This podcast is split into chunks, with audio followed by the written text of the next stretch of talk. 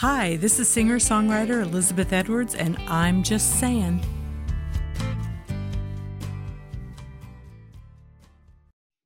So I'm not sure what comes first, shame or addiction, but I know they go together.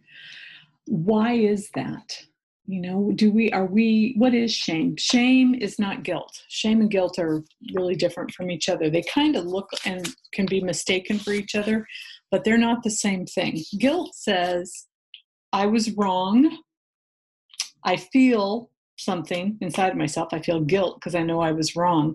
I'm a human being, and human beings make mistakes. And that's why we have apologies. That's why we make amends. There's a remedy for guilt. It says, it's the message that says, I need to go take care of this. I need to clean this up. I made a mistake. I need to acknowledge it, and I need to fix it if I can. It's a super healthy emotion. It's part of being human. It's accepting our humility. It's the humble attitude of, I'm a human being, and I need to listen to my feelings and take action on them. And that's the action signal for guilt. Shame says, I am wrong. It doesn't mean I did something wrong. It says, I am wrong. I myself, my whole being is wrong. It's internalized criticisms of other people. Usually what happens is when we're younger, when we're developing and growing up, we've heard shaming messages. You're not good enough, basically, is what it's saying to you. And it gets internalized and we act on it.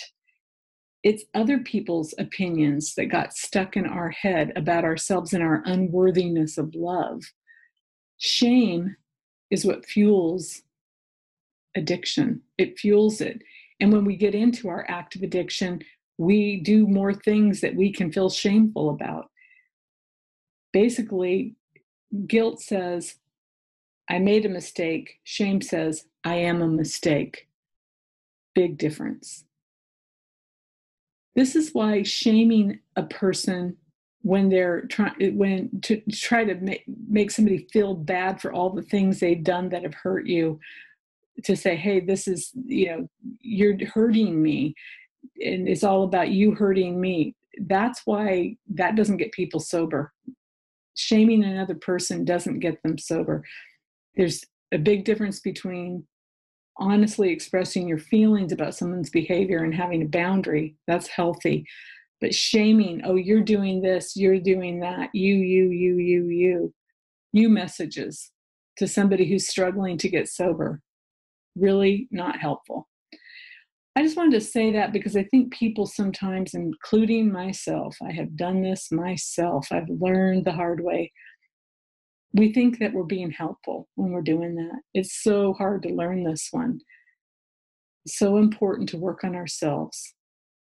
That's where all the magic happens. That's where all the miracles happen, is when we all take personal responsibility and work on ourselves, regardless if our addiction is to a substance and we're destroying our health and probably our relationships and our well-being, or if we're addicted to trying to fix somebody who has that problem. Codependency. It's a tough one.